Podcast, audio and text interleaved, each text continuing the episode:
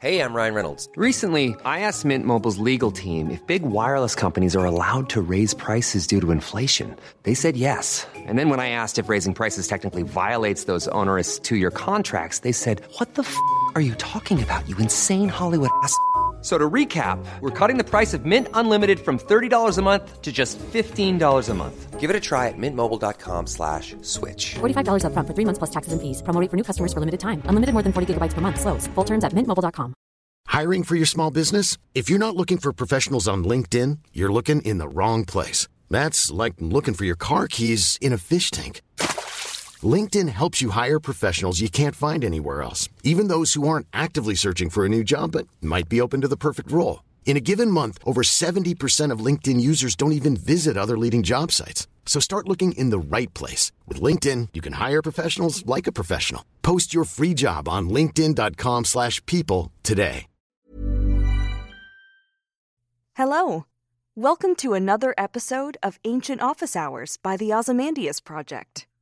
Trireme Transit is now boarding for all new and returning passengers. Now departing, present ponderings. Next stop is Ancient Office Hours at a library lost in the sands of time. Hey everyone, and welcome to episode 29 of Ancient Office Hours. My guest this week is Dr. Kathleen Lynch, a professor of classical archaeology at the University of Cincinnati. I'm so happy to have had this conversation because truthfully, I wasn't very familiar with her work before we spoke. I randomly stumbled upon a YouTube reaction video to Assassin's Creed Odyssey that she'd done for the Cincinnati Art Museum last spring, and I loved it so much that I immediately reached out to her. Luckily, we were able to sync up our schedules and ended up having an incredibly interesting and lively conversation about building and maintaining good relationships in and outside the field of classics, methods of finding a good dissertation topic, Harry Potter as the ideal Greek mythological hero, and how archaeogaming transforms STEM into STEAM. For any Greek pottery fans out there wondering, I did try to ask Dr. Lynch whether she preferred red figure or black figure pottery, but that question ended up being akin to asking her to pick a favorite child. So, in short, she couldn't choose, and so I didn't include any discussion about it. Sorry. This conversation is jam packed with other amazing topics that will definitely get you thinking. So, enjoy it, and I'll speak to y'all soon. Hello, and thank you for joining me this morning, uh, nice and early. Just to start us off, how did you get into classics? Because it's the big, wide ranging question, and everyone's path is so different. So I do love hearing how everyone came to this thing that we all love so much. Well, I am a first generation college student, and I am probably, I mean, I think in my family would say I'm probably also a first generation smart person in the family. And so when they saw that I was clever and, and smart as a young person, they pushed me towards medicine, pre med, because that's what smart people did. Smart people go to med school. And I just followed that path all the way to college, where I was a pre med major. But I had always been interested in archaeology. I had always found it fascinating. You can imagine those curricula, your your uh, requirements as a pre med major are really very restrictive. You have only very very few electives. So I took some an archaeology class, a Greek archaeology class as an elective, and I could not believe the intellectual satisfaction of it. It just blew my mind because in all of those other classes, now mind you, these are introductory level chemistry and biology and physics classes. It was just about memorization. And the way that you did well in those classes is an old exam would literally be taped to the office of biology, the wall, and you would go and you would study the old exams. And that's how you did well in the class is by knowledge of previous exams. So it really wasn't testing anything. And I was unhappy, but I didn't understand why I was unhappy. When I got into that archaeology class, not only was it the first time I had ever used my brain in a creatively, creative and challenging way, but the faculty members were so excited to have us in those classes, which was also in contrast to my bio- biology and chemistry classes where the faculty were like, oh God, I got to teach this class. I'd rather be in the lab doing something that's meaningful to me. So they were very clear that they did not enjoy those the, that time with us. So this combination lit within me something that was latent and I didn't even know it. I was hesitant because of course I didn't know. I had no no one to guide me. I had I knew nothing. I knew nothing. I had had Latin because that's again what smart kids did. Is they took Latin. I uh, graduated with a biology degree, with a, a undergraduate degree in biology, but the year that I graduated, I was able to go abroad. I went on a study abroad trip to Greece and Turkey.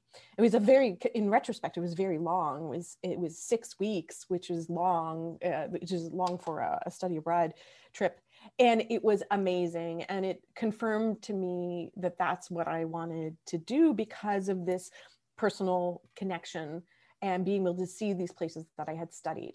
Um, what intrigued me from the beginning. I've been, always been interested in ceramics and pottery.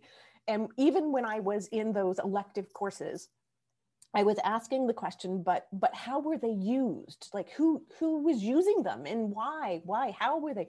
And you know, oh well, it's a pouring vessel. No, no, like like in what social context were they used? And that was something that at the time was not very well explored and not a primary area of scholarship. So that's how I found the niche inside. But of course, I did not have Greek. I did not have ancient Greek. So I did the CUNY Greek program. I took a couple years off between undergraduate and graduate. I did the CUNY Greek pro- program, for which I am internally, eternally grateful. They are saints to do that, and they managed to bring me up to a level in one summer that I could do Thucydides in the fall. My first legitimate Greek class was Thucydides. so God bless them; they did a good job. Um, so that's that's how i and then took a couple years off i worked a normal job hated it it proved to me that i was not cut out for a nine to five kind of existence where i didn't have any personal involvement in what I was doing. And then I applied to graduate schools, and uh, University of Virginia took a chance on me. I, I, I, mean, I think back, I don't know why they accepted me. Um, I surely wouldn't be accepted now because my pathway was so unconventional. But they took a chance on me, and it turned out to be just the right environment because it gave me a lot of freedom to do what I wanted to do. I didn't know, I didn't know anything. I didn't have any kind of guidance, so I kind of floundered around and luckily luckily floundered in a positive way and found my way, floundered my way into some good situations. But really, it came down to, to good people. I was lucky to meet really, really good people. For example, at, I was at University of Virginia for my PhD, and in my very first year, no one had told me that my advisor or the person who would eventually advise my dissertation was the Mellon professor at the American Academy. He wasn't going to be there for three years. No one told me this.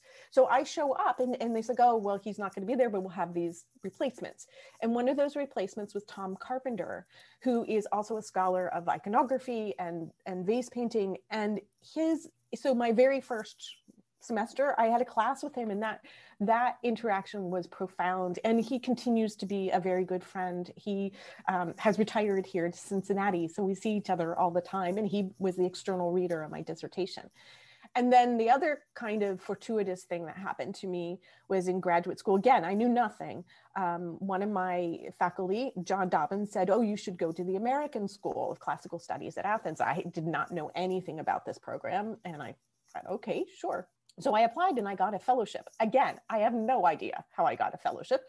I don't think I would be competitive these days, but uh, back then I was. And that relationship also became essential to my view of the field and my success in the field. And I met some wonderful people there that became really great mentors beyond my program like outside my program. And then though that that model of mentorship is something that i try to emulate in my own relationships with graduate students because it was it was more important to me than the coursework that i had back in virginia that kind of thing. So that's how and so the american school also then uh, led me to other connections. There was a time when Mark Lawall was studying amphoras at the Agora. My, my, my dissertation was on Agora, Athenian Agora uh, pottery. And he said, the people at Troy need somebody to study the classical pottery. Would you be interested? And I said, sure, because I was, I needed to expand beyond Greece. And so I went to Turkey to work with that project. And that was at the time being the, the post Bronze Age was being directed by Brian Rose, who was a faculty member at Cincinnati. And so in the course of my itinerant one year positions here and there, Cincinnati had an archaeology position open and I applied for it. I cannot tell you how lucky I am in so many ways, but the day when the search committee was reviewing the applications, I happened to be in Cincinnati for a Troy meeting, a Troy team meeting. We were, Brian brought us together here. I was in the library here in Cincinnati, and Brian came down to me and he said, Kathleen, only one of your references is here. Uh, can you get me your other two references by two o'clock? We're meeting at two o'clock. I went to his office and I got on the phone and I called my referees and they faxed. That was back in the day of faxes. They faxed them in. Eventually, I get the position. But I cannot believe the sequence of dominoes that had to fall for that to happen. And I know that's kind of fortune that you just can't make from bio major to professor of archaeology, professor of classics with a Greek archaeology. that is one heck of a really fortuitous path yeah. that so many people would probably just be like, can I replicate that? Uh, you know, the one thing I can say, the piece of advice, I know a lot of this was just fortune, just total fortune. But the one thing I can give advice to is be nice to everyone, be kind to everyone, because you never know when those relationships will come back and um, you know brian rose knew my work ethic. He had seen me working in the field. He knew i and my my um, attitude. He knew all of that already. So that kind of gave me a leg up in some ways i suppose but i also was doing what they needed. That's that's first and foremost. All of these relationships you form you they're two-way relationships. You're helping other people they're helping you. So that's that's the moral of the story is uh, always remember that this is no matter what a small field and relationships matter and mentoring. Don't don't hesitate to look for mentors beyond your program. Yeah i think that's really valuable advice. And it's funny you should say that because it fits into pretty much the narrative in a lot of other fields as well. Um, when I graduated a couple years ago with my BA, and I knew I wasn't going to be going on into grad school in classics, at least for the foreseeable future, just until I figured things out. I chose to go into politics as a career, which may or may not be just a stupid decision, depending on how you view going into politics, I suppose. But I thought it was all great fun. And yeah, the, the first thing they tell you is politics seems like a big place. It's not. It's very small. It's got a lot of parallels to classics, which is something I don't think I, I quite realized because the, of the way that we we're either brought up or we're taught about mm-hmm. the political system you just think of it as okay it's this big thing and you go in and there's so many people you're never going to meet or have the chance to interact with so it doesn't matter what you say. Oh no no no no no. that is not at all true. I learned on my feet i did an internship in dc and that is the smallest of small places. Yeah right. So i tell people treat classics departments, no matter how big or small they are, like you would treat Capitol Hill. Yeah. That's a great that's a that that's great advice. Because we think we're so disconnected, but in, in fact, it is all very, very connected. And it and that can be insidious, right? It can be really uh, suffocating, but it can also be a really wonderful community. And that's the aspect that you have to focus on. Yeah, when people don't tend to believe me about this, I I'll tell them straight up the the ways that things that you say can get around in the most ridiculous of situations you can't make this stuff up and now i'm sure it's very different in terms of what is said and how is said when you're dealing with classics departments and mm-hmm. Politics, but the example I I like to use just because it was it's so bonkers to me, but it's so indicative of how these things go. There was an intern who famously went to a Nationals baseball game in DC with a friend who was also an intern but in a different office. They just kind of had no concept of this is still DC where there's people so she proceeds to just harangue on how much she hates her boss, how much she hates the office, how much she hates all the coworkers, and how miserable she is in her internship, not realizing that one, is she talking bad about her office, but two, she is gossiping about the boss's work and some of the portfolio and their opinions on certain issues. There was a reporter sitting right behind her. Oh my and God. she did not know this was a reporter and it was for a pretty big outlet and so they were kind of getting the dish on Right. oh this member believes this according to this person who mm. has said many times how much she interns in this office Wow. so it got to the reporter and the reporter was friends with the chief of staff for that office i mean that's just like the worst luck of worst luck but i mean there's other horror stories about interns shit talking their offices on the train in DC and Yeah. someone's there, chief of staff or someone who's friends with people and it gets back. So I often thought, you know, what are the chances of something like that happening? Well, apparently a lot more often than you would think. So yes, Right. relationships are are you should maintain them. Uh, you should be nice. You should even if you are unhappy, try to keep that unhappiness to yourself or Right. limited to your own personal private space, a private phone call in your Mm. home, something where it just has no chance of leaking out. But polite and professional. I mean, you don't, there are people you're not going to like. I mean, that's just the reality of life, right? But finding a way to manage to work with them is really the key to a professional life. So, yeah, I try to tell my graduate students this too, because you just never know. I mean, you're sitting around just the same thing as the ballpark, you're sitting around the Agora tea table.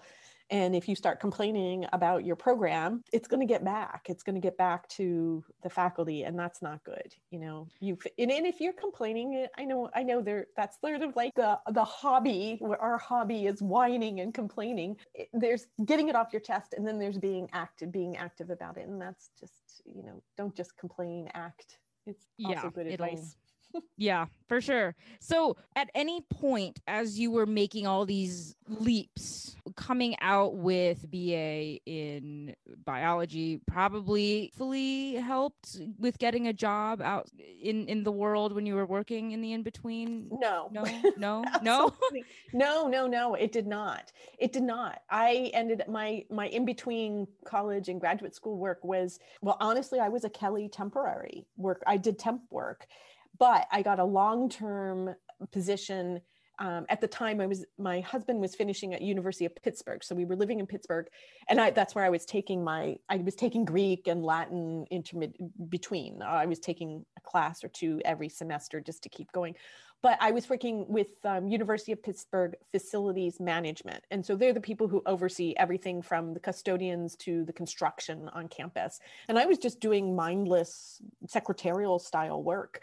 It was one of the best things I've ever done because it showed me. I mean, remember, I'm a first generation college student. My family was very much blue collar and nine to five you do it you come home. I just could not see myself in that model of career. I don't know i, I wouldn't, wouldn't even call it a career. It's just a job. And that was that was helpful to me. It, i knew i needed more than just punching the clock And so did this drive knowing early on that you this was just not going to cut it. So you need that really intellectual stimulation that you were craving that luckily classics was right there and you you had sort of a, a goal to to work toward. yes. How did you deal with a lot of the the doubt that inevitably seeps in? Because as most people will know if you come out and you're not you don't have that linear path where you're like okay I got the BA so now I just go right into grad school because I have the, all the mm-hmm. requirements did you just have some points where you would sit down and be like man this is i know i want to do this but it's really hard so i don't know or was there just no doubt that you were like no no no i'm getting language and i'm i'm going right on?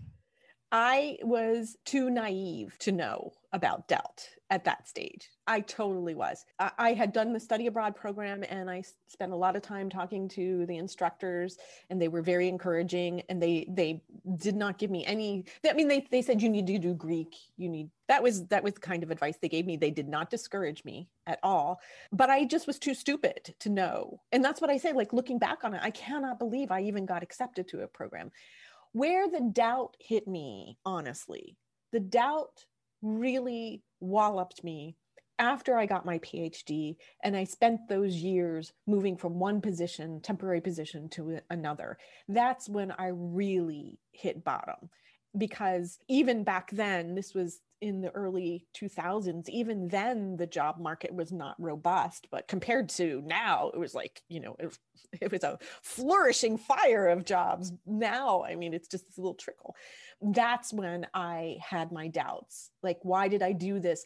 And and here's here's the first generation student mindset that really caused me to doubt myself was this idea that well i've done all of this schoolwork. I've got i've got all of these degrees. Surely that is just opening a door to a job. It should just come naturally. The more degrees you have, the more jobs there should be for you. And that was really also very naive. And again, I think coming from a, I didn't have any models to tell me that that's not necessarily true. I mean, that's, you need to, that's not how it works. It's not just like get a degree. And because, you know, in the other fields it is, you know, like engineering, you know, there would have been a natural progression right out the door into a job. So that's where the doubt hit me and I think the thing that kept me going is that I kept my research alive. That's what I've, I've seen a lot of people get stuck at that stage because those one year positions, I mean, they beat you like a rented mule. They they make you do so much work teaching new classes you've never taught before. Hell, I even taught non-Western art. I taught non-Western art. I'm a classicist. but as an archaeologist, context matters. So I was able to grab hold of context and teach myself what I needed to know. That's when the doubt came like, I did all of this, I've done all of this, and why isn't there something just being handed to me? But keeping my research alive, I kept a research profile, and that's what I've seen. A lot of people get stuck and they are snowed under by all the stuff they have to do. And so they don't keep their research alive. I continued to go to conferences. And again, those relationships that I made, I, I continued to work at the Troy Project even when I was in between undergraduate or, or graduate. And that's where it hit me. Yeah. And I think that there's something to be said for that mindset because I think it extends even to those of us who aren't first generation college students. I think I still naively sometimes think, well, if I go and get my PhD, then I'm opening so many doors and someone will have a job for me too. Right. Not the case at all. But sometimes I, I want to naively think it's okay. You know, the job market, it's, it was so hard getting my first job out of college.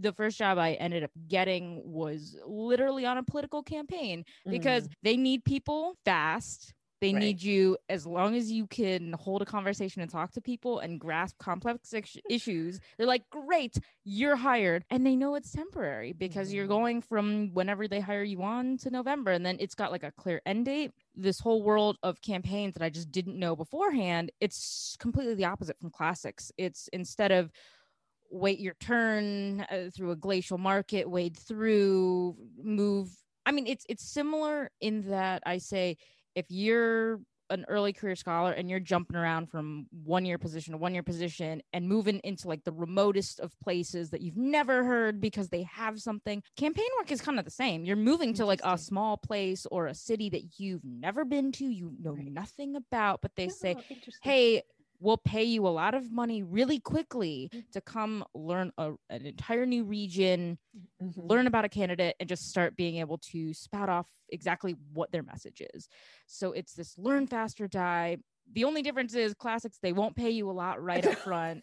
No. You're you're struggling there, but you're still moving somewhere completely foreign to you and and you're you're doing so much. So the only difference really between political campaigns and classics is cash out, I guess, but it's mm-hmm. it, it's shocking how much they're kind of that's the same. Fascinating. I did not know that. I, that's really a curious parallel. Yeah, so I think that's why when people ask me about my path and how, you know, did it relate to classics, I kind of just said, you know, it's it's really closer than you think and here's Right. why so if you're looking at something that you might be interested in if you're trying to because i also realized that while it's a lot of work and it's really busy and you know campaign schedule is very rigorous it does offer you the unique opportunity to study and do more if you want to do that. So Uh-huh. i could have totally like taken a language class at the same time because yes it's busy and yes it's kind of like annoying because then you have to do the oh well your weekends aren't your own because you're either canvassing or you're leading a phone bank event and you're working from whatever time in the morning to when the event is over. But it's it, it's it's kind of almost like that nursing schedule I like to to Mm. harangue my friend about, which is oh, so you do a crap ton of work for like three days, but then you have two days or whatever to just like sleep and not work. Mhm. Campaign is much the same, even to nursing in that regard, where I'm like, you'll be hit over the weekends with a crap ton of stuff but then you have like two days there where if you're lucky and and mind you this it, it's it cannot be anywhere near november but up until that last month you have a lot of time where you can study and do personal work so Oh, interesting. you know you can you can learn greek you can do any of the languages to get yourself ready and you Mhm. can make a, a, a nice little amount of money right on the side to make sure you can fund your your next step so uh, i always tell people if you're looking it doesn't appeal to everyone because the lifestyle is really crazy and it's it, it's its own animal but if you're looking for like a really fulfilling middle kind of job where you don't want to have that nine to five drive you crazy do mm-hmm. just secretarial things i say try to find a political campaign if you could stomach it you know it doesn't even need to be national. If you don't want to get into like a presidential year that's fine. You don't even have to have like a senatorial gubernatorial. I'm like local politics it's you're still living the same life but you can choose where in the entire country you want to move. So i'm like if there is literally a classics program in some little town or some big city that you think you might want to work with a faculty member there find a local campaign there because you can do all the work and then reach out to the professor and be like, hey, I'm living in the area. I'm working, you know, blah, blah, blah. But I have a lot of time to myself during the week. Can you meet up for coffee? Right. Like, it is a fantastic opportunity. How to network. I had no idea. That's I will remember this and I will suggest it to. Yeah, I mean. If, if we're just, you know, being practical about what can a classics major do that's useful in the interim, and it's especially good if you are someone who loves ancient political thought. right, Get sure. involved, Right, please. right. there are so many parallels. I had no idea. I'd always liked ancient political thought, but I was like, eh, how much does it really have to do with modern stuff? We're we're Mhm. evolved. No, no, no, no, no. no. There's so many things that are the same. So I'm like, yes, that is my if if that is the one takeaway, I'm like, my best advice is if you are a classicist and you want the what do I do in my year where I can make money and survive but not be miserable working at Target or something Right. political campaigns are for you. They will pay you $3,000 a month to just call people on the phone and then let you have a bunch of time to study. How that does not sound terrible to me, but that's That's really That's great. That's, that's that's just me. Well, on the other hand, I uh, my experience was enough. I suppose it's your experience too. It's enough to tell me this is not what I want to do for my life. So I suppose you had the same reaction. Exactly, because I was like, "Oh, this is great. I'm not doing this forever. Oh my gosh, this is this is my my very temporary. I'm still finding my path and my career and and what I want to do. So this is fine for for now. It's a very for now thing, and then you can progress to doing other things. But got that lucky jump, eh, and and then you got to go to to Greece and you found some projects. I'm really interested to hear more about that because I did a study abroad, kind of very similarly, but I did mine between my freshman and sophomore years college and I went to Greece for 5 weeks and it was the most magical thing and that really cemented for me this is what I'm passionate about this is my thing I love this but I didn't you know get on and any archaeological projects I just kind of went and had a great time and came back and did my thing so I think maybe the timing was different because for me it was my after my senior year, and so it was uh, it was a little bit more do or die. And but it was the same idea that you you- what you just expressed that I went to you know if I'm really serious about this, this is this is a litmus test. If it if it goes well, this is a sign if i'm if i don't like it if i'm bored then this is also a sign that, that is this is not the path for me. The key was when i so i went for a study abroad they were encouraging they didn't they did not tell me the reality. So i again i'm blindly naive about what i'm doing. Then in graduate school when my advisor one of my advisors said you should go to the american school of classical studies. That's that was really in terms of my career the key is going to the american school because it is this research institution within greece that is a node. Everybody comes through the american school both americans and and all the it's, it's it has the best library. So all of the researchers greek german Finnish. I got involved with a Finnish school. And I even my husband had a Fulbright in Finland, and when I was when he was there, I went. Uh, and the kind people of the University of Helsinki took me in, um, where they they were writing a Corpus Vasorum Antiquorum, which are these volumes of ancient vases by country. So they were preparing the Finland um, Corpus Vasorum. And so I was able to help them. And then that person became the director of the Finnish Institute at Athens. So I, you know, those are the kinds of things that is like, you can't make this happen, but you can be open to it. Yeah. And so what what did you always want to also expand beyond Greece like into Turkey or was this very much an opportunity that just arose and you uh-huh. kind of jumped at it because you were like, "Oh, well this will just enhance my entire portfolio." Well, okay. So here's, uh, you know, I, I, made a lot of good decisions that I didn't even know I was making. So one of the decisions that I made, as because I was interested in pottery and I was interested in figure decorated pottery, pottery with designs on it, with figural designs on it. And the key producer of this is the Athenians. The Athenians are the key producers of this black figure and red figure. Well, it goes all over the Mediterranean. So the opportunity to go to Turkey was an opportunity to see what the export market looked like in in Western Asia. And this has become a further element of my research portfolio. So I'm I'm interested in not just uh, I'm interested in the contrast of how this figure decorated pottery was used at home in Athens, which was my dissertation, and then my further career was was the com- comparison of um, the export market to the domestic market. So the good news is this pottery goes all over the place. So I I've worked in Italy, I've worked in Sicily, I've worked in Albania. Um, Turkey uh, on excavations, or well, you know, just just to be clear, I don't excavate. I go in and tell them what they have. So i i work on the pottery that has already been excavated. So anyway this is this is just another you know correlate of the topic that i studied.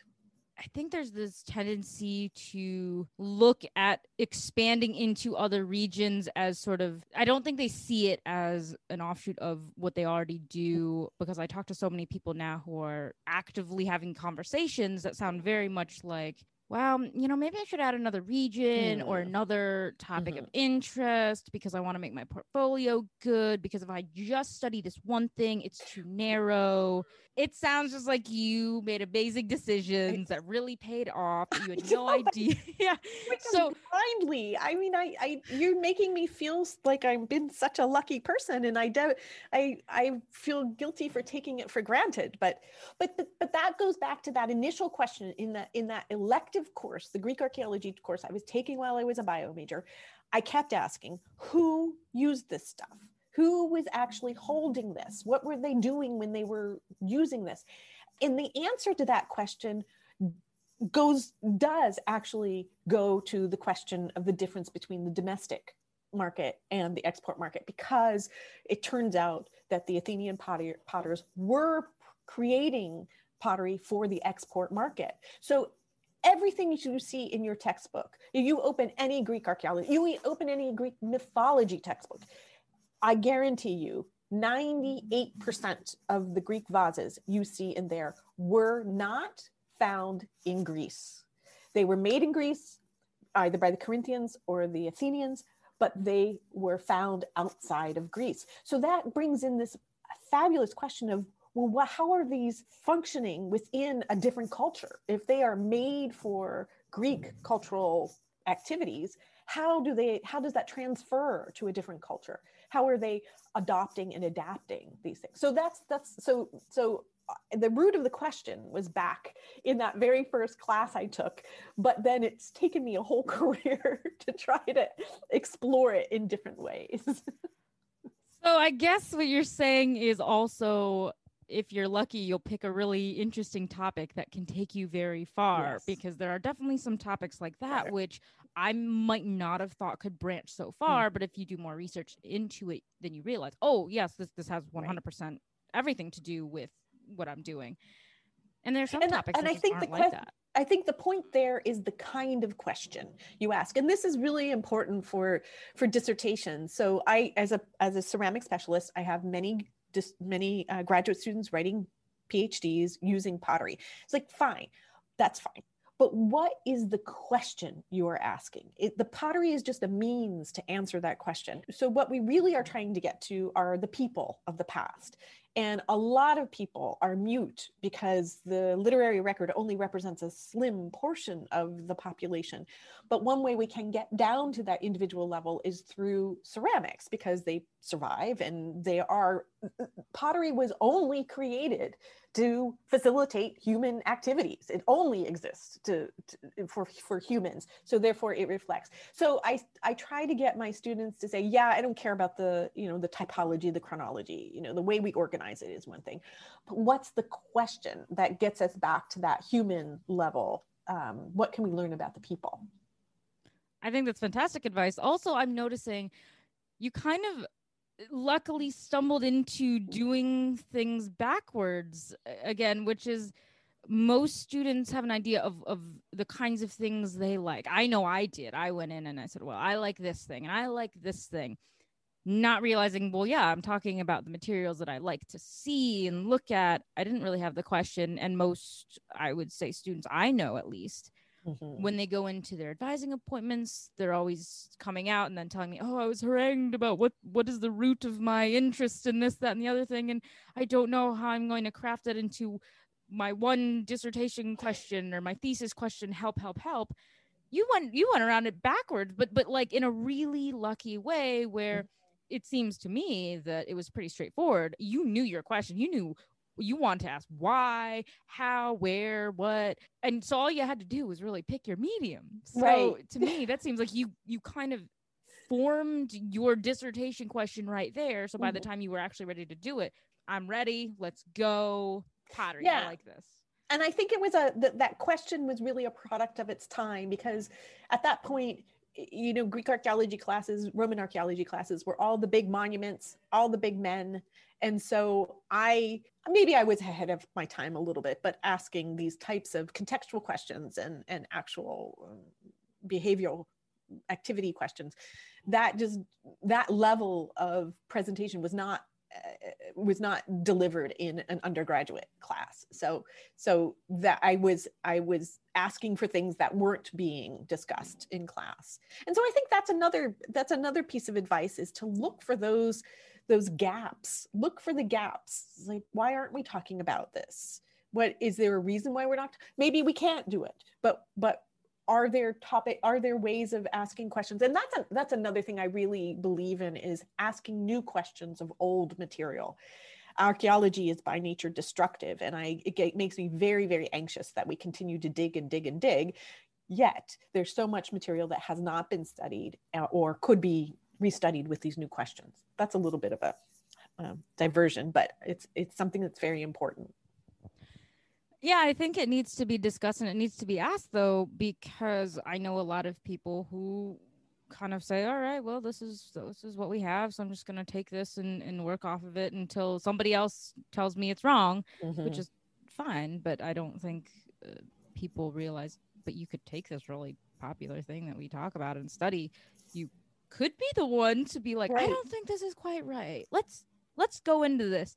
Absolutely. Everyone wants to use that to do something else. So it's really yeah or something something new they, that that good research has to be something something that takes something unpublished and uh, uh, you know in our case like unpublished artifacts no you something you, bringing new questions to old material can be just as useful and vital to the field for sure and what i guess advice would you give so what advice would you give to someone who came to you and said I don't know what I want to do for my dissertation. I don't know how to even start to find a way to form the question. I just like suits of armor. I don't know. Something Right. random. Just something random, you know. So Yeah. do you have advice for a certain process for finding that? Or is it got is it going to be just like a really individual thing where there it's definitely never going to be it's never it's not one size fits all but um i guess i'm trying to get it like is there like a formula maybe people can follow to help them find this question? Or it, does that rely completely on the individual who's coming?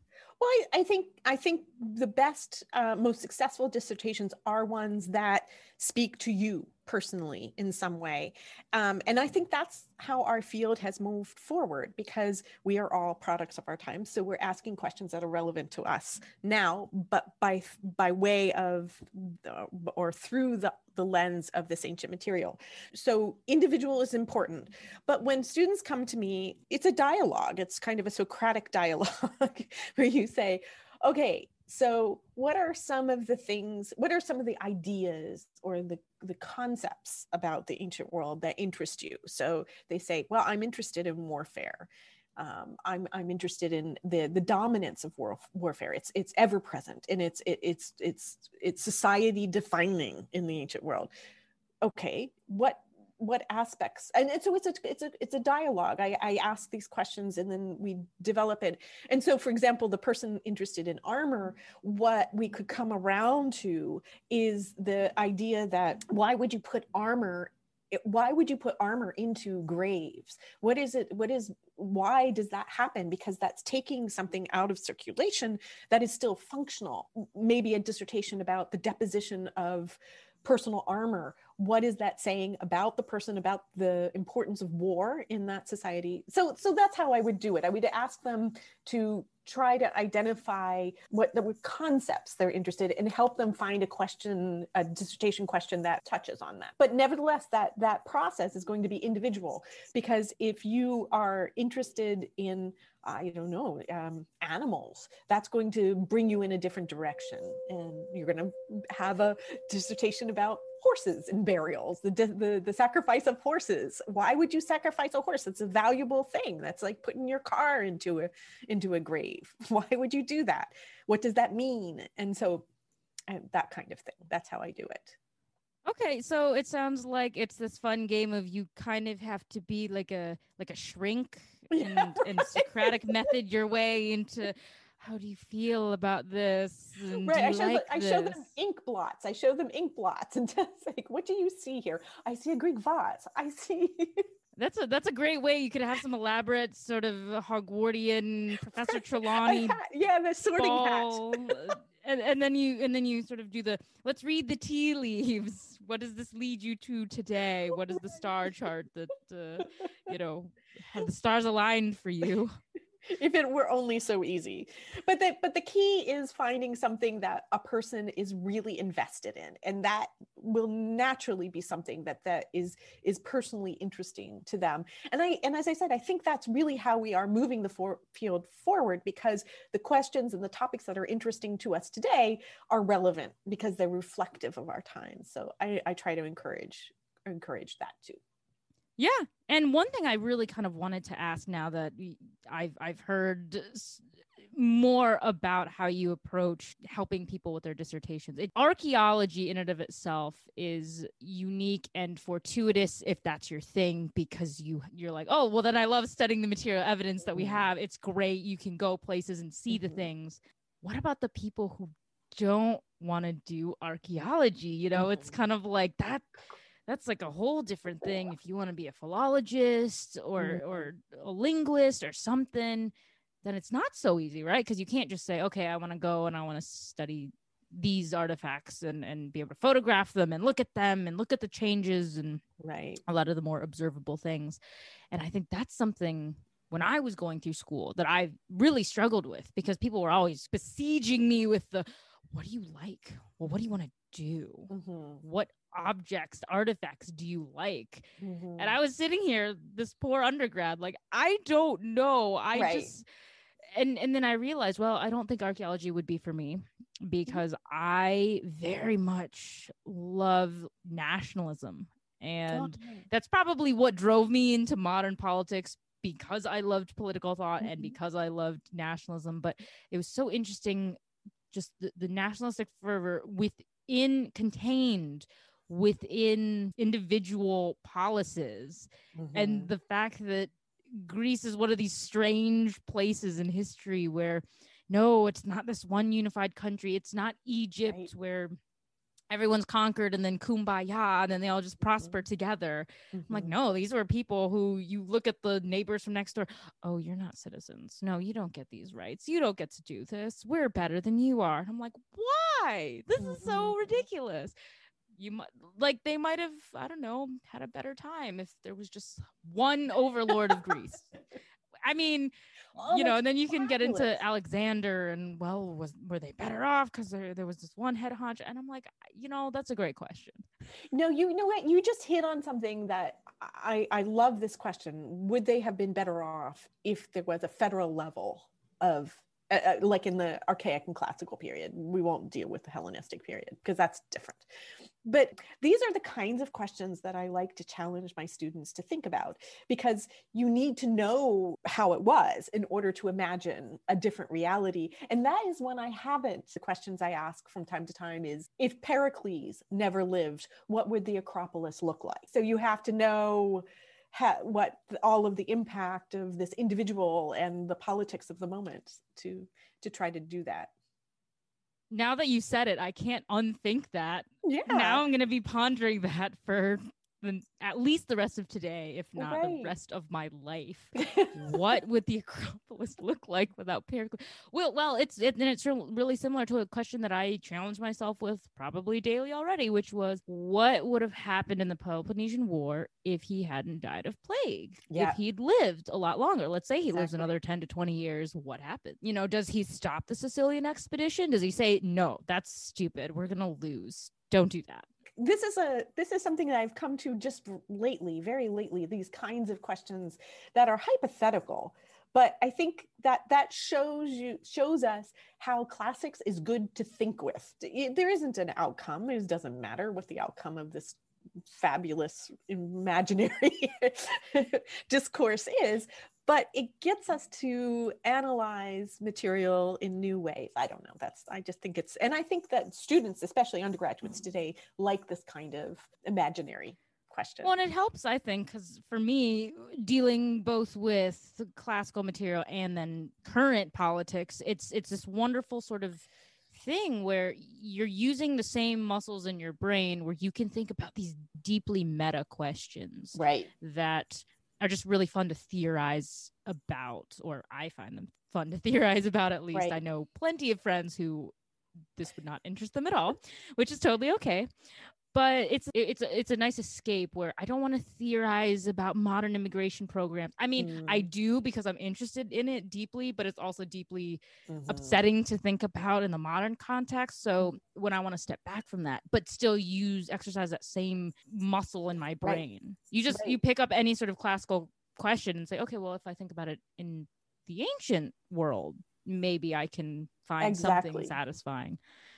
So it's um, it's just another way of, as I always say it, looking at the world from the ancient perspective to help me understand the modern stuff is how I honestly connect with the material because I can't fathom or imagine not using the ancient world as as just sort of the prism with which I, I see everything today. Right. No, and this is so. This is an you're you just mentioned immigration studies, and this is a really good example of how I said the questions people ask are deeply um, uh, important to them, and and that's the most successful kind of research. And there is a wave of immigration studies in the ancient world right now, which is a very natural uh, correlate to our current concerns about immigration. So even within um, uh, Danielle Kellogg is studying immigration within even within Attica, like who who moved from where to where, and then the Athenians beyond when they go out. So she's tracking them, and this is something like we th- these are types of questions that are coming out of contemporary American discourse but we can see from the past that people humans are making similar decisions. Why are they moving? For economic benefit because there's some threat where they're living. This is not so different. Opportunities are different but the motivations can sometimes be very similar. And there's something satisfying about that but also it also explains why the trends in our field are following the the path of contemporary topics as well. Yeah, and it's it's interesting because I do know I have met a couple people who prefer to keep the ancient world very yes. quote unquote alien right. and say I don't want to study them and observe them as us, but right. as a completely separate entity. Mm-hmm. And I understand that, and I like to a degree. I'm kind of like, well, uh, I think we all kind of do that, but at the same time, I think the moment that you completely separate them from us, you've lost. It is kind of how I think of it because I'm like, well, but they aren't though. Like they are us, we are them, just living in a completely different time, but we have all the same problems. So if you start to really talk about how they're just so different, could mm-hmm. never be us, you you've lost me. It is kind of how I see it. But I, I agree because I, I think the human element, the fact that we are we are humans, we experience things. I, I teach a big mythology class, and my objective in the myth class is to get students to understand um, that ancient myth is still alive and relevant in our own times. And one of the things we do at the very end of the class is I have them do a little project using the theater of war, which is Bryan Doerries, um, uh, uh, the original one, the original one, which was the, the, literally the theater of war, which uses the Ajax and the Philoctetes to talk about what we know as post traumatic stress. The students, so amazing to see them realize that modern soldiers, modern American soldiers, can be helped by just the connections to the past. The idea that somebody 3,000 years ago suffered the same emotional experience, something that they are they are so reticent to talk about in their own lives to the point of of hurting their families and even committing suicide. Just learning that Sophocles challenged his audiences to recognize this pain 3,000 years ago, that's enough to open them up and for them to ask, for these modern soldiers to ask for help. This blows the students' minds. And I think that's the best example of how the past and the present connect. And the, bottom, the con- common denominator is this emotional experience. And I try to explain to the students in myth that the Greeks were the first to really embody their storytelling with human emotions with with human experience and emotions. And that was part of that catharsis that that uh, aristotle talks about that theater is a cleansing because you vicariously consider these things. They're not happening to you but you recognize them and you can process them through the the, the spectator spectating. And so i try to incorporate things like that. I don't mean to say that the ancient world is that i don't want to make direct connections but this kind of meaningful connection I think that's what stays with students from a class like Myth when they leave.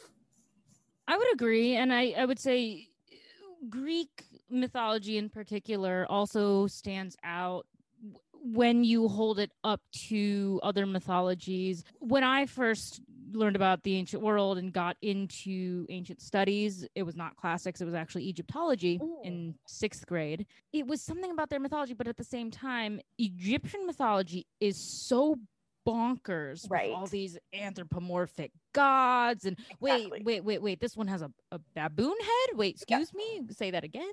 Mm-hmm. and you know a, a, cat goddess? Wait like half half woman half cat? Or is this just like a cat? It's that kind of bonkers thing that also is prevalent in Norse mythology because mm-hmm. I I was never on the Norse train until later in life until probably a year ago when I really started to read in when the pandemic hit and I was like okay well I've never really been big into Norse myth let's get into it let's try it and I realized I mean a lot of it is really similar themes but also it's quite bonkers. And there's something about the relatability of Greek mythology where they tie it so closely to the human experience and mm-hmm. they they make no bones but yes, we see our gods as, yeah, of course, they're immortal, they're gods. You know, how else would you describe a god other than the main characteristics are they're they're immortal and they have powers. They are so humanistic, so They're so flawed. childlike. they're flawed like humans like they they have flaws like we have they're jealous they're petty to each other and to other to humans they're in the, Yeah. the greek gods are created in the image of man which is the reverse of the christian ideal that that man is in the image of god it's the it's the reverse they've created their gods to be this um, image of of their own shortcomings Yeah, so it's just something about the innate relatability of Right. You're looking at these gods, you're studying them, and you're like, "That's something my mom could do. That's something I could do. That's something my sister could do." And it's just it hits in a way that's completely different. That's because I think that while it's also wonderful, a lot of the Egyptian and Norse myths, there's something that I definitely looked at more of as, oh well, those are clearly just crazy stories that are really fun and amazing and have some lessons in there, but they're definitely thought as very much separate because I Mhm. you can't really see yourself as much in what they're doing. I mean, everyone loves a good Osiris myth, but um it's kind of like when you get to the and then Seth cut his body into little pieces, 14 pieces to be exact, and spread them around Egypt. Then Isis flies around and patches him together, and then they, you know, create Horus. And I'm like, okay, well then you lost me because Athena right. getting petty and turning some a girl who weaves better to her into a spider. I can get that. I'm I'm you know, I'd like to think I'm not that petty, but I can understand that. What I don't understand is how you rip someone into 14 pieces, scatter their body parts around the the country, and then patch them together through magic. That is not something I relate Yeah. to. It's a fun story to, right to tell your and we kids. and we do and we do like these stories but it, the difference I, I mean storytelling is all about structuring and organizing your world and for most cultures it's like the egyptians and so, so those those myths help them understand why the world is the way it is and how things came to be. Um, and then the greeks take it just one step further and impart this uh, human experience into it and reflect human emotions in a different you're absolutely right it's more relatable. Kind of sticking with this, one of the things that I'm most interested in is classical reception, but through modern media, because we tell these myths over and over and over again. that's right And then you get things like the Brad Pitt Troy, dare I even say that? Oh. yeah um and then you get other other newer adaptations as well like the new netflix troy fall of a city are there any particular movies tv shows books even any kind of popular culture that you think has particularly done well in taking the ancient material and, and bringing it to life for a modern audience so so to go back to this big myth class that i teach one of the other assignments in this class is that they have to do a very short paper analyzing the narrative structure of a modern movie or book or, or graphic novel, whatever. It just has to be something modern. What I want them to see is that the way in which we tell stories, a lot of it is still very much indebted to the structure of Greek stories. So, for example, um, so I, I specifically say they are not allowed to use Troy or or the 300. It or it's not about those literal retellings of it in a modern way with although there's those adaptations there's adaptations like like you said troy really totally totally tinkers with the story to come up with a very different kind of outcome. What i really want them to is that these formulae that the greeks the the journey of the hero um, fill in the blank heracles perseus uh, jason you just fill in the blank. You can find that everywhere in our modern movies. So I think for me, in terms of reception, I think the best example of ancient reception in some ways is Harry Potter, is the Harry Potter sequence, uh, because Harry is the quintessential Greek hero. He overcomes adversity as a child. He uh, is semi-divine in a, in a way. He has to leave home and overcome challenges, face death, live. and then he becomes immortal, not literally. I mean, Heracles becomes literally immortal, but our other heroes are immortal through Kleos, through their fame. And so Harry has all of these things. He can't do it alone. He has sidekicks, just like Heracles has his buddy Iolaus. So this is so so I ask the students, I challenge them to find, in terms of reception, to find this kind of deeper level of narrative structure. Stories like love stories, Cupid and Psyche, the idea of having an unknown lover that you then are you have to do these challenges in order to prove yourself these kinds of stories are still present. Um, Theseus, uh, the uh, Theseus and the Minotaur is is the Hunger Games. The Hunger Games is, has the very same formula. They even call it tribute. The idea that the in ancient times a tribute, the, there were 14, seven boys, seven girls of Athens had to be taken to Crete. To, as tribute to Minos, and then they were fed to the Minotaur. Suzanne Collins very consciously took those, but but I think it's more rewarding to find it in Uh, unexpected places like Harry Potter. That's so funny that you mentioned that because Harry Potter, oh, I have such a long journey with it. So I one have a really good friend who's a professor here in Chicago at DePaul and she she's not a classicist but she teaches a Harry Potter course called Harry Potter and the Hero's Journey because she oh. they use uh, Joseph Campbell's uh, work and mm-hmm. and they mm-hmm. kind of analyze the whole thing about his his journey of course then there are the the very surface level references that if you're a classicist right. you'll recognize fr- from the names right Kerberos the... Kerberos is fluffy exactly so you'll you'll see these things and once once people figure out that J.K. Rowling herself was a classics major at right. the University of Edinburgh, then they go, ah, it makes sense. Right. But I guess there are certain things that I miss that I continually either I'm going back for when people tell me, well, why do you reread that once every two years or something? Or why do you watch the movies again and again?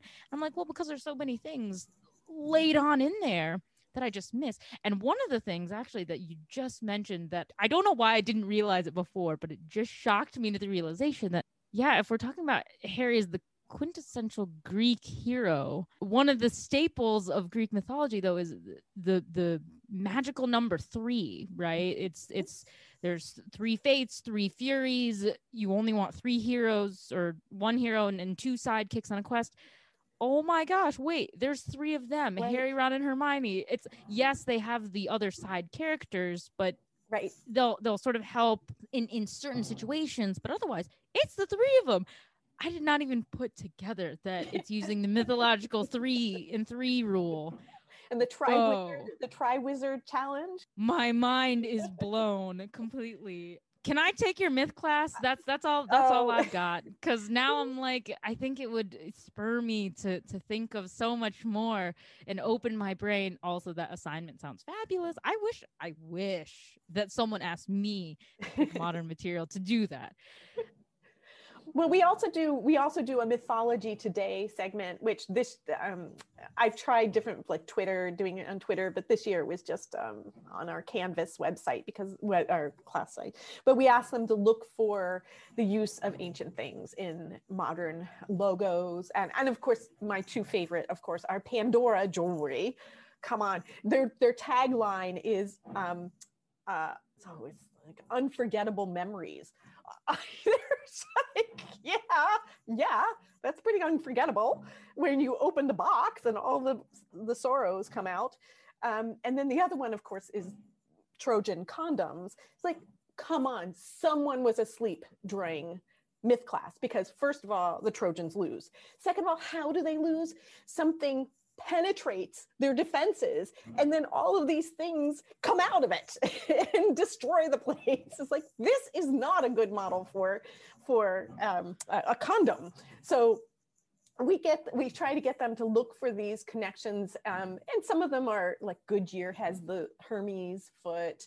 So the idea of the fleet. And maserati is um, has poseidon's trident and it's the idea of the horsepower and this connection between poseidon and horses. Anyway we try to get them to see those more literal things but i think for for i mean the students who take this class they're not going on to be classics majors. They some of them may pick up a certificate. You know these are the sort of minor later later even than minors major minors and certificates.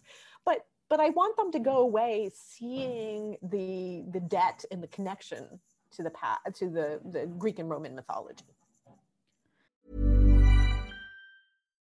One size fits all seems like a good idea for clothes until you try them on. Same goes for healthcare. That's why United Healthcare offers flexible, budget friendly coverage for medical, vision, dental, and more. Learn more at uh1.com. Millions of people have lost weight with personalized plans from Noom, like Evan, who can't stand salads and still lost 50 pounds. Salads, generally, for most people, are the easy button, right? For me, that wasn't an option. I never really was a salad guy. That's just not who I am. But Noom worked for me. Get your personalized plan today at Noom.com. Real Noom user compensated to provide their story. In four weeks, the typical Noom user can expect to lose one to two pounds per week. Individual results may vary. There's never been a faster or easier way to start your weight loss journey than with PlushCare. PlushCare accepts most insurance plans and gives you online access to board-certified physicians who can prescribe FDA-approved weight loss medications like Wegovy and Zepbound for those who qualify. Take charge of your health and speak with a board-certified physician about a weight loss plan that's right for you. Get started today at plushcare.com slash weight loss. That's plushcare.com slash weight loss. plushcare.com slash weight loss. Even when we're on a budget, we still deserve nice things. Quince is a place to scoop up stunning high-end goods for 50 to 80% less than similar brands. They have buttery soft cashmere sweaters starting at $50, luxurious Italian leather bags, and so much more. Plus, Quince only works with factories that use safe, ethical, and responsible manufacturing. Get the high-end goods you'll love without the high price tag with Quince. Go to quince.com slash style for free shipping and 365-day returns. So now that begs the question Is there some sort of modern logo or symbol or use or representation of an ancient anything? Do, do- does there, is there one that stands out to you that bothers you because it's not right? Oh, you know, you know the one that um well, I'll tell you the one that we got. So students submit these; they submit them for extra credit. And the one that they we got a lot that the two that we get a lot that don't have anything to do with ancient mythology. This is sort of the reverse of your question. The one is Dove, Dove um, uh, soap, which which one might think is connected to Aphrodite. It is not you know the dove is one of aphrodite's animals it is not um, and the beauty and all of that that's just incidental dove is something soft and fluffy that procter and gamble or whoever chose and the other one is trident trident gum has nothing to do with poseidon so, it, it's dent and teeth the, the it has nothing to do with poseidon it just sounds good so those are the ones that um they that that when when they come up the other one that um I like, but I have a kind of uncomfortable relationship with is the Versace, the Versace logo with Medusa. And I, I think it just it just strikes me as something arrogant about fashion that fashion can be so powerful that it turns people to stone which I, I i get the connection but at the same time i think that that level of arrogance just takes it takes it a little too far it worked it worked for versace though Yeah, I know. I can, well, every time I see a Versace bottle, I'm just like, oh, it's Medusa's face on it. yes it's very bold It is very, it's a very bold statement. That's so funny. I okay. So the I would say these are the two that that I personally always just I'm like, oh, why? Uh, and and you can tell me. Feel free, please. Actually, tell me whether this is something that comes up in your classes or if it's something that nobody talks about. But one of them is the use of the caduceus on all of our medical symbols. yeah we talk about that when i do hermes i explain how this this also was somebody who wasn't paying attention in mythology class and it went off the rails yes so so and, and i say now you can impress your friends in pre-med because you know the secret Yeah, and you can say, well, if we were being accurate here, this would be the rod of Asclepius, which right I mean it I you know, I get I it. get it it. looks very similar. It's the only difference really is one One- is like a stick with one one snake. versus two yeah Right. So I'm like, okay, I can understand. But also, if I just think about the hilarity of the symbolism though, I the fact that we're using a Hermes symbol, and I'm like, but but he ferries the dead to the underworld. What message is this sending if you're sending putting people in an ambulance? I'm like, just to me the, the the hilarity is i'm like you're putting someone in a box where if you're looking at the symbol it's like all right here we're putting them with hermes and he's going to take you to the underworld which is not where you want to go you want to live you don't want to go to the underworld yet not to mention that Hermes is also also the god of commerce. So the doctors who are aiming to make money instead of taking care of you. I think there are lots of um, mistakes here that are quite humorous. So that one sticks out to me. And then the other one is and and you probably I don't talk about this one pretty often as someone who who likes vases especially Pandora's box. It wasn't a box. It wasn't a box. It was a jar. Mm-hmm. Was a jar, and it was it, it, was it was a it's a a pithos, right? Specifically, well, yeah, a pithos, a storage jar. Mm-hmm. So when people talk about oh, it's a Pandora's box or something, I always kind of make a face and go. Pandora's Pithos over here, and and uh, and, then... and that explains how Hope gets caught in the jar because the jar will have a narrow neck and a shoulder, so she can't get up in out. She gets stuck on the shoulder. A box. It's hard to explain how Hope gets stuck in a box yeah and that comes down to the the retelling of it which is when i try to tell people about you know uh, it's it's symbolic because hope one gets stuck and then there's also that modern sort of way of thinking about it in terms of well eh, from a modern perspective when it comes to hope being the last one there full because she's there so you need to mm. give her permission to go away, right? Mm-hmm. So it's this very mythological way of saying, well, you never abandon or hope never abandons you. There's never not hope unless you actively right. make the choice to give up hope, which mm-hmm. I I love that modern connotation, but then I'm also like forever trying to explain, well, I mean, she tried to leave. She just yeah couldn't get out of the jar but but you raised but this is a good example of one of the one of the other things that makes makes myth good to think with is like even in antiquity these things were ambiguous. They they debated even in antiquity they debated what that meant or or um, they they debated whether whether oedipus really committed a crime. I mean, this, these were things that they were ambiguous and meant to be ambiguous and meant to stimulate thought and discussion. Um, so that's something that drives students mad because they want to know which is the right answer, which is. they want to know well wait a minute there are two birth stories for aphrodite which one is right and, and and that's that's the beauty of this way of thinking is that it frees you. It's a it's a much more um, non-linear kind of thinking which i think is also really good for uh, many students who are really on kind of a job track training for college instead of a mind enhancing track for which i wish more people would embrace their their college experiences for that kind of growth but regrettably many universities like mine at the undergraduate level is really about career uh, and job training. So myth really is an outlier in many ways. Yeah it, myth classes are always very different even mm-hmm. the ones that uh, my alma mater i went to mizzou and oh, right they they put so much emphasis onto their big myth class because that's the only classics course that will get like 400 kids right. in it and all the other upper levels you get maybe 30 if you're mm-hmm. lucky the department was small and Mm-hmm. I wish that we had the infrastructure in place so these departments could be bigger and you could have a lot more people. But that again then just hits on the perpetual issue of well, no one thinks the humanities will that's help right. you in the modern world. So why mm-hmm. should we fund that? I mean, that's kind of stupid. Ha ha ha. Right. Right, right. Like you said before, exercising the muscle. I mean, this is like I mean, this is this is the thing about the ancient gymnasium, right? The ex- ancient gymnasium was a place where you exercise the physical muscles, but also your brain. And gymnasio, it continues to be what they call high schools in some countries, the gymnasio. And I think this idea that one needs to exercise your brain.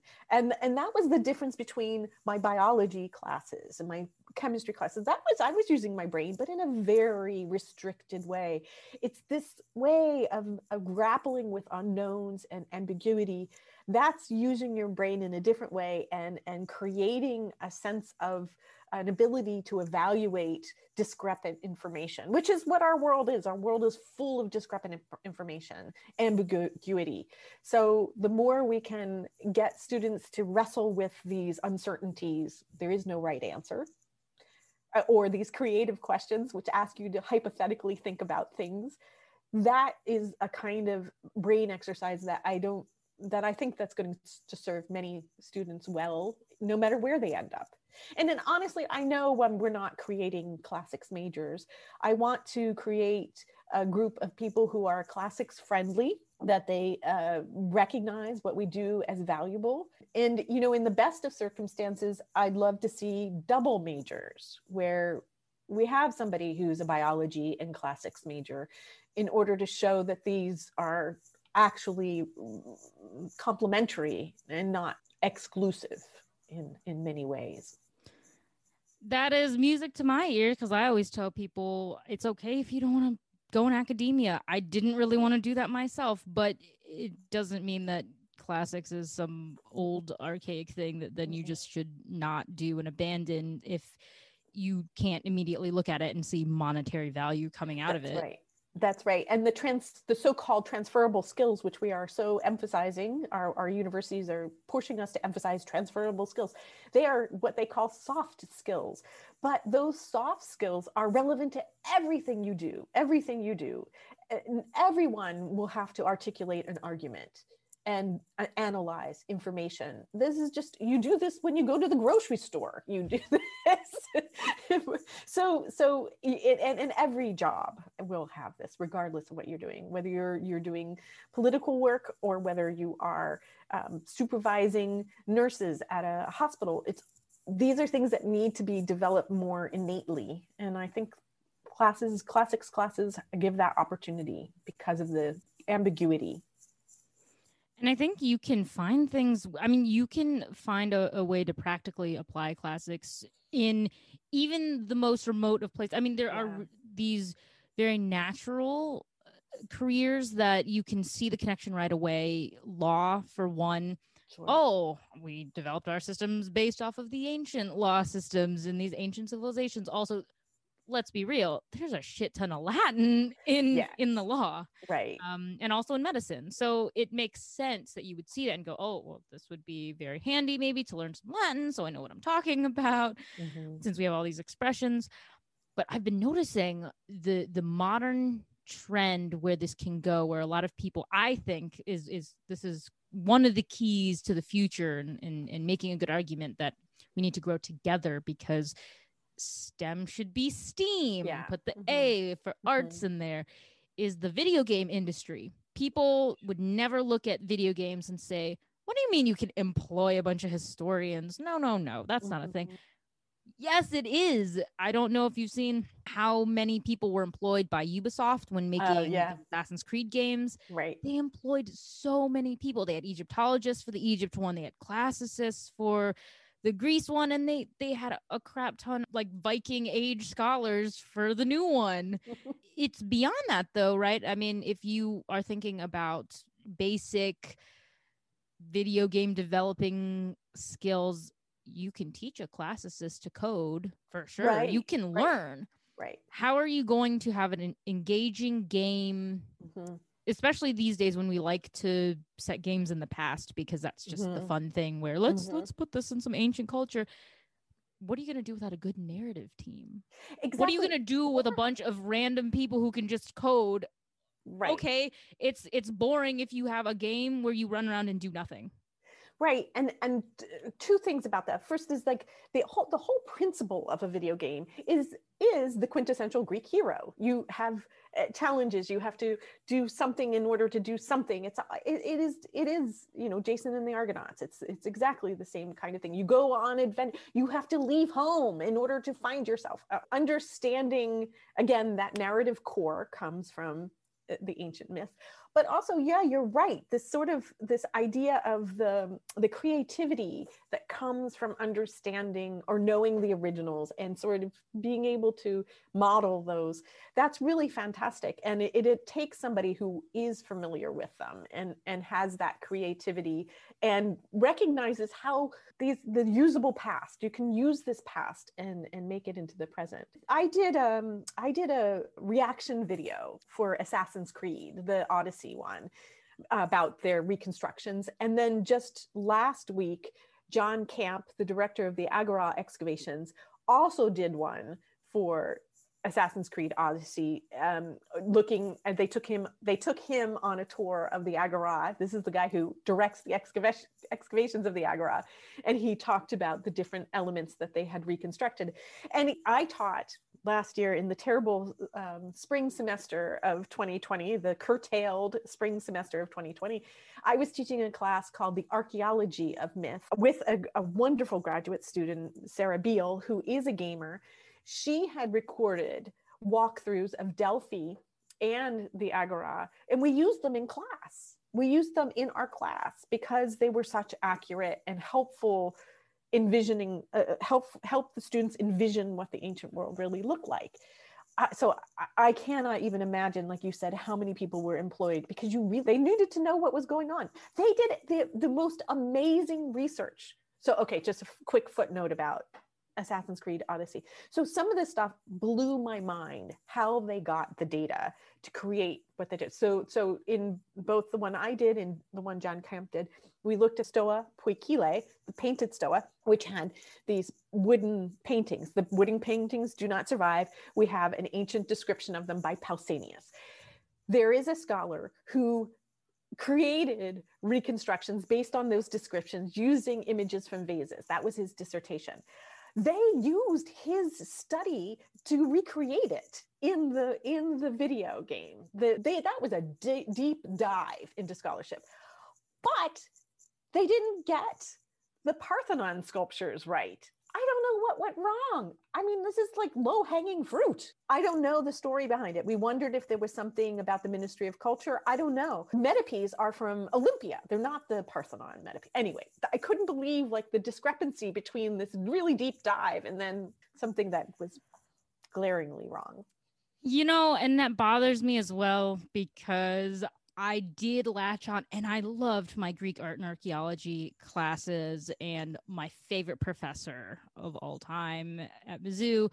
That was her specialty. Although she did um, votive figures from Corinth. That was her Ooh. big thing. Is this but, but is this yes, it is. Yeah, it is Dr. Langdon. I She's love her fantastic. so much. I took many, many classes with her because all I wanted to do is I would essentially show up at her office every semester hello, how many classes are you teaching? Which ones are you teaching? Am I eligible to be in all of them? Ended up taking a lot with her and just soaking up all of all of her knowledge, which was just amazing. But I am an archeo gamer, so mm-hmm. I actually use the game to make educational videos for the classroom.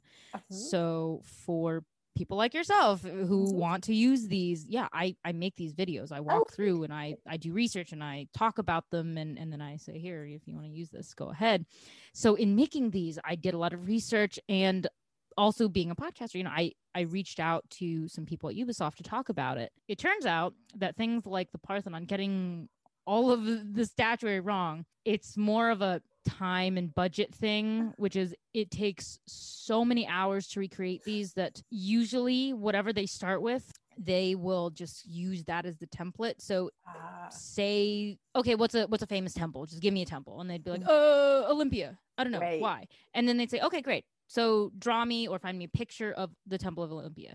So then they would take that and say, all right, well, we don't have enough time to do this because we do have to get this game ready to release. Sorry. So then they kind of take that, they scan that and then they just kind of plug it into every temple in the game to Mhm. save on time to have it ready. As a critical scholar, I'm like, well, couldn't you just take the Parthenon because it's the most recognizable building in all of Greece and then use that formula for everything Right. else? But you know, who knows how they ask for these things. So Mhm. um yeah, unfortunately just it was time and, and money issue. How funny. That's very that but that makes sense. That makes some sense. Yeah. So that's luckily not anyone deliberately neglecting it. It's just they they would love to have to have it all perfect and beautiful, but Mhm. um but no, it, it's it's it's oddly interesting how much they got right in terms of like the small details.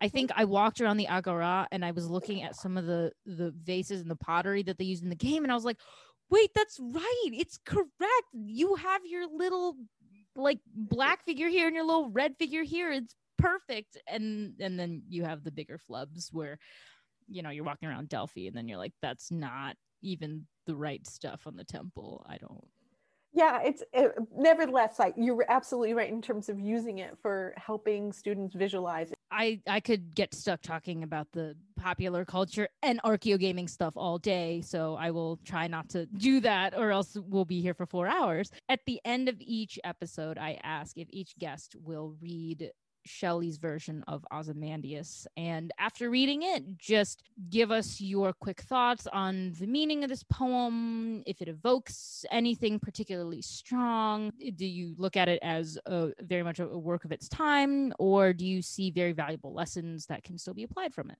I met a traveler from an antique land who said, Two vast and trunkless legs of stone stand in the desert.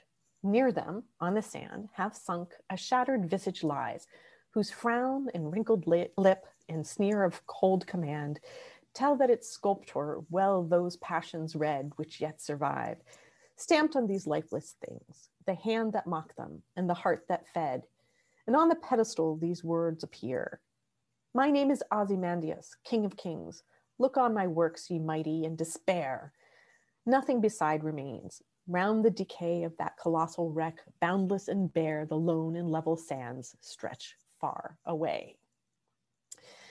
Okay, so when I read this, I mean, I think I do, it does evoke, it does evoke to me Egypt. And I had been, I hadn't been to Egypt in many years, and I went in December 2019. And I think I love what I really like is um, round the decay of that colossal wreck, boundless and bare, the lone and level sands stretch far away. And I think as an archaeologist, this makes me think about the fact how fast the, the environment overtakes the built, the, hum, the human constructed environment.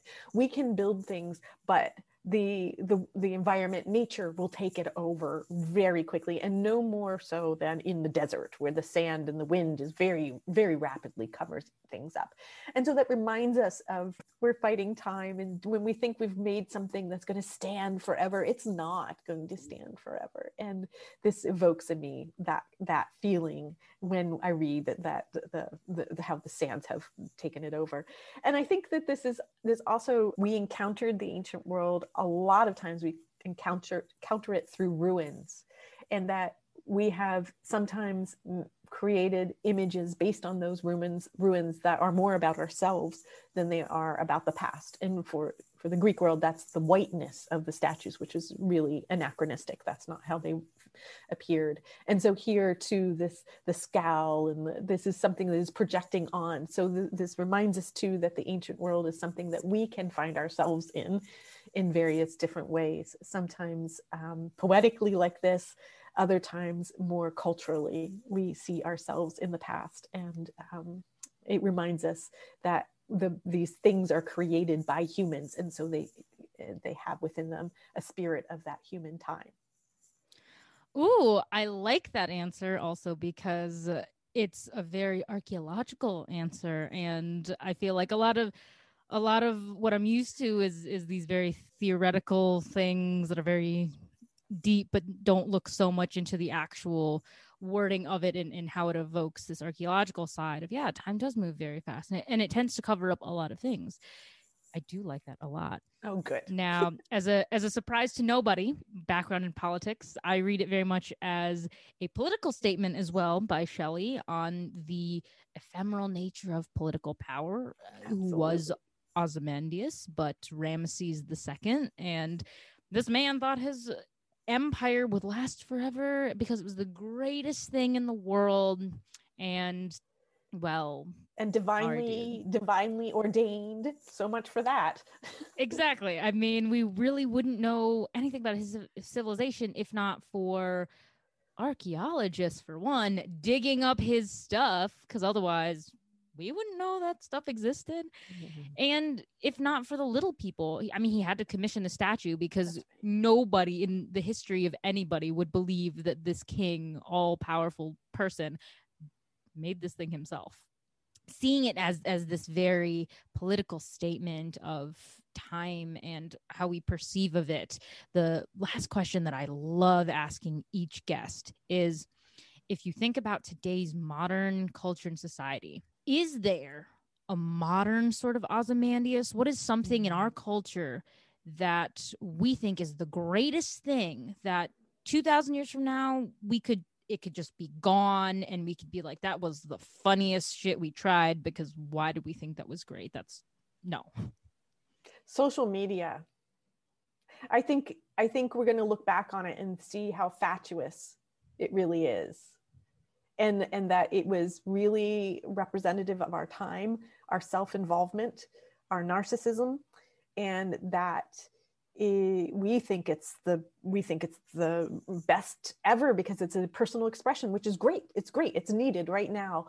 But i wonder if in time we're going to look back on it and and see it in a very different light as empty as it, it, it not as meaningful and important as we think it is today yeah, I think that's so valid. And it's true. I got into a really theoretical conversation the other day with somebody about the nature of the selfie and i'm like what is more indicative of our own narcissism than you're in front of something anything it could be nothing even and you you have to make a face and put on a, a filter because you oh no and i think i think with time i'm sure i'm sure that kind of communication will continue it's just that this particular mo- moment i don't know uh, who knows maybe it'll get worse it'll get worse but we shall see.